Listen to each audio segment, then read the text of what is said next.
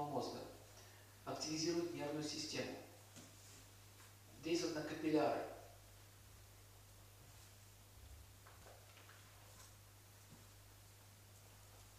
Кориандр – это семечки кинзы.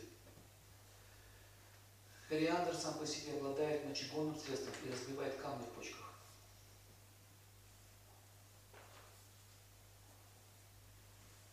В ее действии мочеполовая система, антисептик.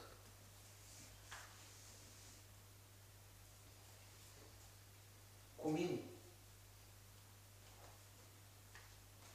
кишечник и иммунитет. То есть кумин хорошо э, лечит, уничтожает эти все бактерии.